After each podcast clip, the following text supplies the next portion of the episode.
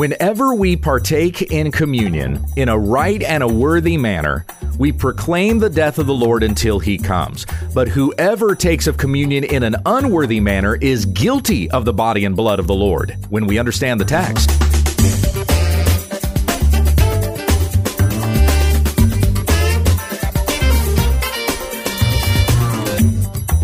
This is When We Understand the Text, a daily Bible study in the Word of Christ, that men and women of God may be complete, equipped for every good work.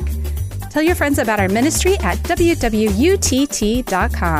Here's your teacher, Pastor Gabe. Thank you, Becky. We come back to our study of 1 Corinthians 11, Paul's rebuke of the church in Corinth because of their misuse of the Lord's table. I'm going to begin reading in verse 23. We'll go through verse 34 out of the Legacy Standard Bible the Apostle Paul wrote to the church in Corinth For I received from the Lord that which I also delivered to you, that the Lord Jesus, in the night in which he was being betrayed, took bread. And when he had given thanks, he broke it and said, This is my body, which is for you. Do this in remembrance of me. In the same way, he took the cup also after supper, saying, This cup is the new covenant in my blood. Do this as often as you drink it in remembrance of me. For as often as you eat this bread and drink the cup, you proclaim the death of the Lord until he comes. Therefore, whoever eats the bread or drinks the cup of the Lord in an unworthy manner shall be guilty of the body and the blood of the Lord. But a man must test himself, and in so doing he is to eat of the bread and drink of the cup. For he who eats and drinks eats and drinks judgment to himself if he does not judge the body rightly. For this reason, many among you are weak and sick, and a number sleep. But if we judged ourselves rightly, we would not be judged. But when we are judged, we are disciplined by the Lord, so that we will not be condemned along with the world. So then, my brothers, when you come together to eat, wait for one another. If anyone is hungry, let him eat at home, so that you will not come together for judgment. The remaining matters I will direct when I come.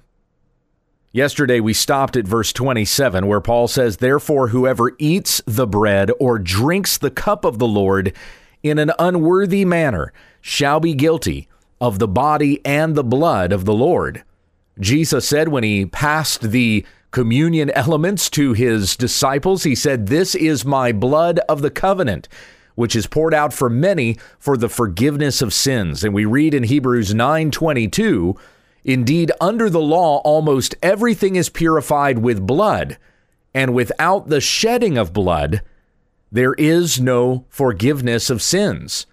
So we have the forgiveness of sins by the shed blood of Jesus Christ, and that forgiveness is given to us when we put our faith, our trust in the Lord Christ, who died as an atoning sacrifice for sins and rose again from the grave, so that whoever believes in him will not perish under the judgment of God that is coming against all the ungodliness and the unrighteousness of men but rather through faith in Christ, we have received his righteousness. We're forgiven our sins and clothed in his righteousness, so that when God looks at us, he sees not the sinner that is deserving of his wrath, but a forgiven saint who receives his love and his mercy and his grace.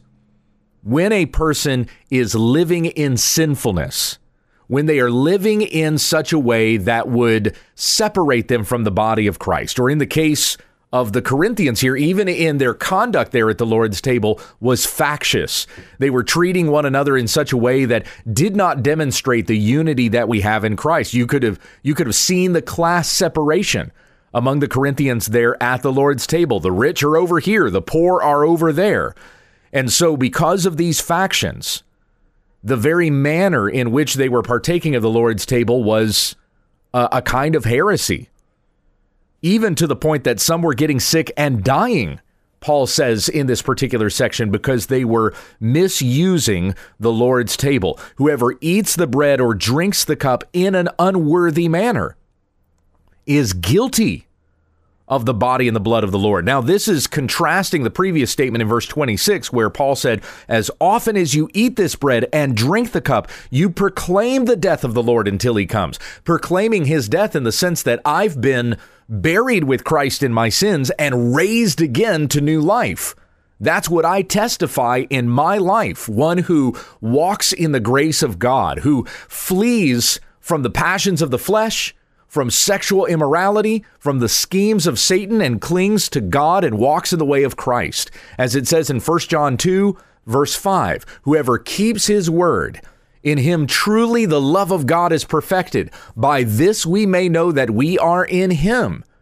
Whoever says he abides in him ought to walk in the same way in which he walked. So we show that we are in Christ. We proclaim his death and his resurrection when we walk in the way in which Jesus walked. But if we are not walking in the righteousness of Christ, if we're still walking in the sinful passions of our flesh, we do not proclaim the death of the Lord. Rather, we're guilty of the body and the blood of the Lord. Therefore, whoever eats the bread or drinks the cup of the Lord in an unworthy manner is guilty of the body and the blood of the Lord. We are not uh, we're demonstrating that we're not among those for whom Christ died. We are among those who put the Lord to death. So be right in your heart, in your spirit, in your conduct, in your manner and way of life when you come to the Lord's table. Verse 28 A man must test himself, and in so doing, he is to eat of the bread and drink of the cup. Now, there's nothing prescribed here that says you have to have gone a certain amount of time without committing a sin. If you've committed sin in the last 24 to 48 hours or something like that, well, then you can't partake of the Lord's table because if you were to do that, God would surely put you to death. You're partaking in the Lord's table in an unworthy manner. Nothing, nothing in Scripture says that exactly. So this is a discernment issue. This is going to be you examining yourself, testing yourself. Now, Paul says this to the Corinthians at the end of his next letter. In 2 Corinthians chapter 13, he's concluding the letter by saying, Test yourselves, examine yourselves to see if you are truly in the faith, unless you fail to pass the test. So he is urging a self testing in 1 Corinthians and even in 2 Corinthians. Now, I believe that there is a testing that happens even within the body, most assuredly. For Paul has already rebuked this body for not calling one another to account. There are people in their midst who are sinning and they know they're sinning and they're not doing anything about that sin, in which case the whole church is guilty. So you know that that person is in sin, but you haven't been confronting that brother or sister in the Lord. There are those in your midst, even who are showing themselves not to be among the brethren, or they call themselves brethren but as Paul said in chapter 5, verse 11, do not associate with any so called brother if he is a sexually immoral person or greedy or an idolater or a reviler or a drunkard or a swindler. Not even to eat with such a one. And again, this most directly applies to the Lord's table. You cannot come to the Lord's table with such a person who is guilty of these sins, who is living in these sins and will not repent of them. He says in verse 13 of chapter 5 Those who are outside the church, God will judge. Remove the wicked man from among yourselves. Now, if that person is disciplined, and again, the church in Corinth was not practicing church discipline, that was part of what Paul was rebuking them for.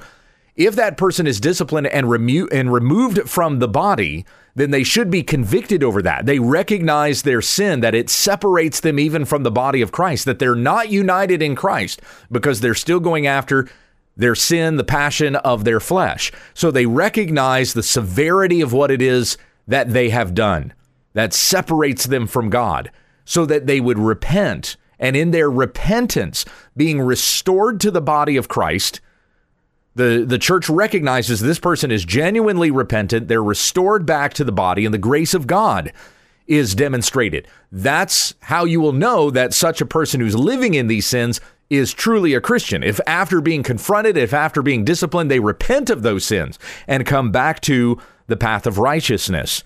But in the meantime, a person who is in this kind of conduct and they will not repent of this sin, they're supposed to be guarded from the table. This is a discipline or a practice that's referred to as fencing the table.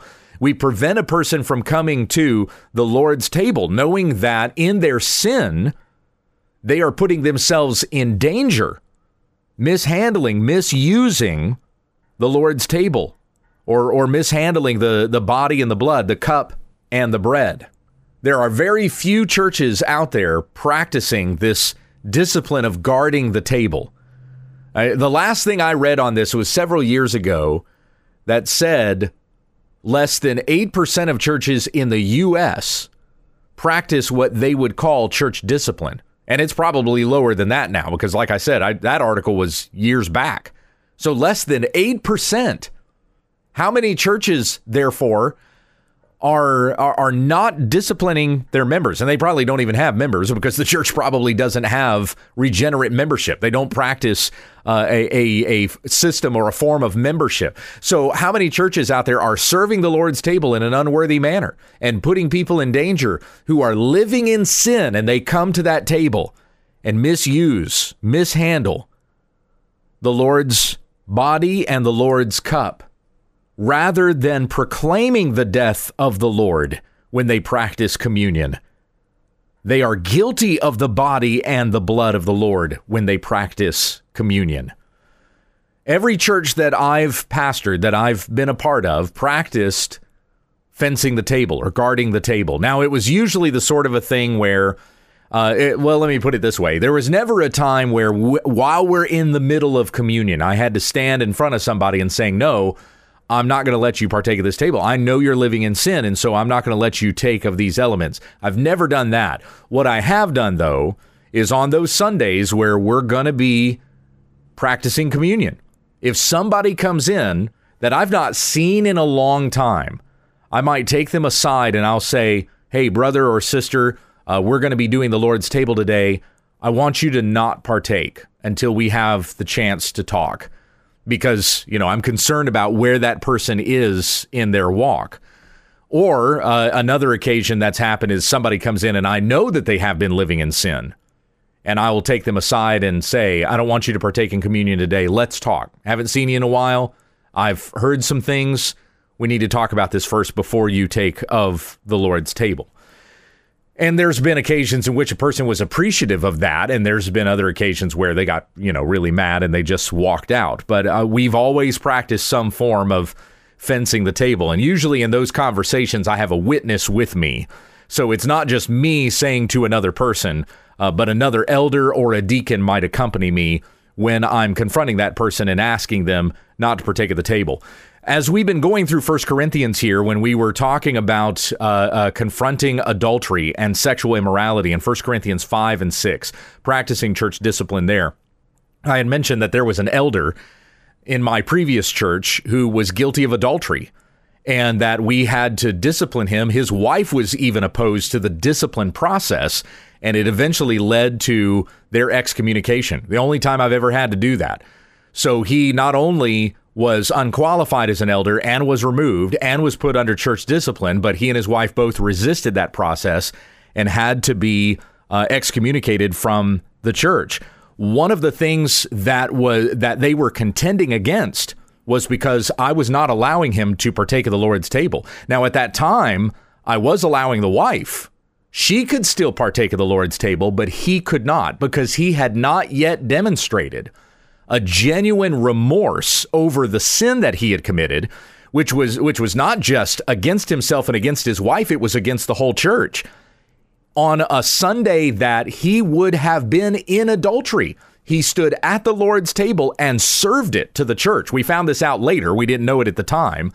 He was in adultery at that time and he was serving the Lord's table to the church. So he had sinned against himself, against his wife, his family, and and against the church.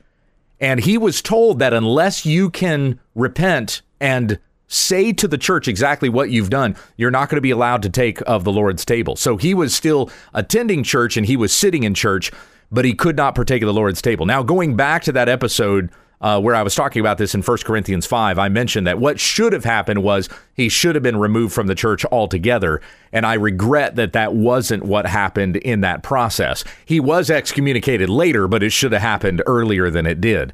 Uh, anyway, so one of the things that uh, instead of going through a process of repentance, he went on like some kind of revenge path. And he wanted to get me fired, tried to get people recruited to his side to get me fired. I'm grateful that nobody was led astray by the lies that he and his wife told. But one of the things that they became so enraged over was because I would not let him take of the Lord's table. They were trying to put on this appearance of everything being normal. And the fact that they could not take of the Lord's table made it look to the rest of the church that something was wrong. And so that's that made them really mad really upset that they couldn't just hide everything and make everything look normal. But I was actually putting them through a process of no, you have to be, uh, you have to confess what you have done and you have to repent. And they took it as something like I was doing something devious. I loved this couple. I did not want to put them in danger by them coming to the Lord's table and and partaking of these elements in an unworthy manner and therefore becoming guilty of the body and the blood of the Lord. The husband had a whole lot of anger that uh, he had anger toward his wife, he had anger toward me, and a bunch of other people as well. Seemed to want to blame everyone else but himself for what it was that he had done. And he ended up having a lot of psychological problems. And there was at one point where I had a conversation with him and said, now again, this was a man who used to be an elder. he was he was an elder in our church. And you hold elders to a much higher standard as it says in James 3 1, not many of you should aspire to become teachers, my brothers, because you know that teachers will be judged with greater strictness.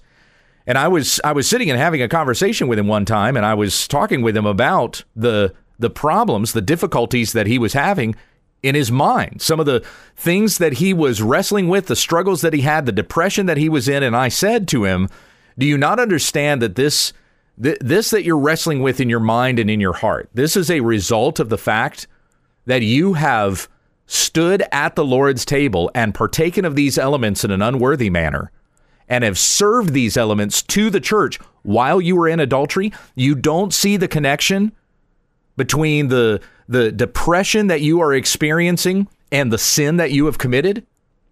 And he was outraged that I would even declare such a thing. Kept saying over and over again, I'm getting counseling, I'm getting help. Why is that not enough? But again, he was trying to throw all of his sins on some sort of psychological issue rather than admitting the man committed adultery. And he served the Lord's table while he was in adultery. And as long as he continued down that path, the Lord was not granting him repentance. And rather this this war continued in his mind and in his heart that was that was driving him crazy and was causing him to lash out at other people and ruin the lives of others that were around him. It was devastating. It was absolutely heartbreaking to watch all of this take place. But I believed it was a judgment of God upon that man because he had stood at the Lord's table and served it while he was an elder in an adulterous relationship. I do believe that the Lord still acts with this kind of judgment even in our present day. Whoever eats the bread and drinks the cup of the Lord in an unworthy manner shall be guilty of the body and the blood of the Lord. But a man must test himself, and in so doing, he is to eat of the bread and drink of the cup. For he who eats and drinks, eats and drinks judgment to himself, if he does not judge the body rightly.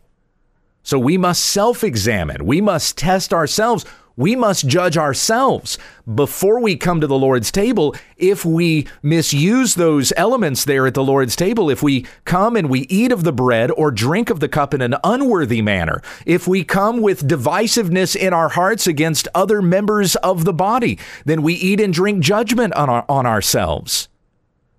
So judge yourself first, that you would not be judged when you eat of the bread and drink of the cup. Now, here at our church at First Baptist Lindale, to encourage our members towards self examination, this is just, you know, an idea, it's something that we do.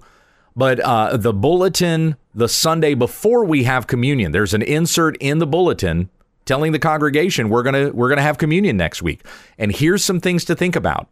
Here's how to prepare yourself for when we come to this table next week. And again, this is this is out of care for our members. It's out of love that we would call the people of God to examine themselves, to judge themselves so that they would not be judged.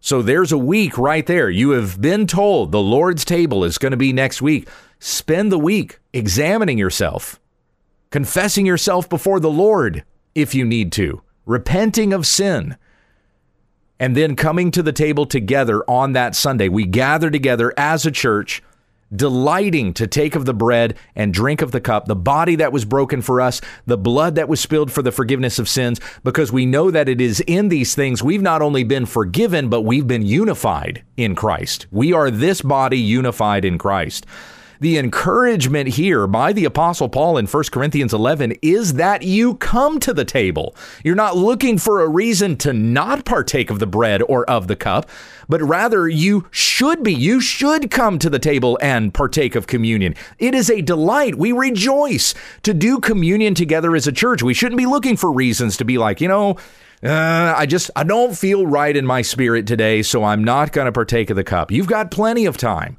to be examining that way in your heart so that you may come and that you partake in a right way. Now, some people believe that communion should be rare, like we do it once a quarter or, or once a year. The Presbyterian, isn't it the Presbyterian Church of Scotland? It's only once a year that they have communion. Then there are others that do it once a month, and some churches even do it every single week, practicing communion every single Sunday. But there, are some that believe no, we shouldn't do it every single Sunday because you know I believe that it it it kind of takes something away from the specialness of the Lord's table. So they wish it would be a little bit uh, more rare than that. There's no right or wrong answer here. If a church does it every Sunday, praise God. If they don't do it every Sunday, do that unto the Lord. But rejoice in the Lord when you do it. Don't be looking for reasons to not come to the table this Sunday. If your church is having communion, examine your heart, test yourself according to what the scripture says. Desire to walk in holiness after Christ.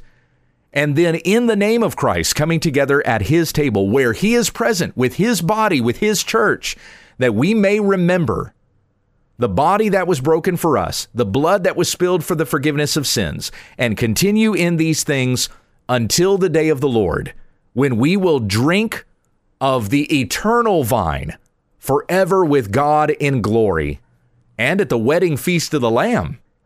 Amen. We'll stop there. We'll pick up and finish 1 Corinthians 11 tomorrow. Heavenly Father, forgive us our sins.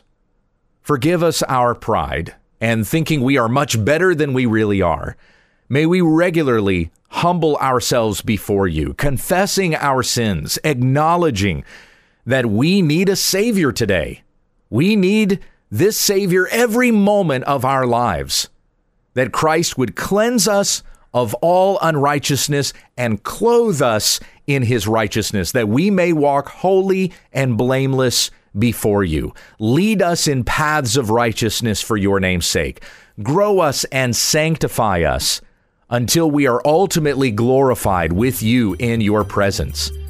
As we partake of the Lord's table now, may it be something that not only gives us a taste of what was done for us in the past, but the sanctification the Lord is giving us in the present and the promise that we have of being in the presence of God forever in glory. And all of these things we rejoice when we partake of this table. May we do so in a right and a worthy manner in worship unto the Lord. And we help one another to do this in a right manner as well. It's in Jesus' name we pray. Amen. For more about our ministry, visit us online at wwutt.com.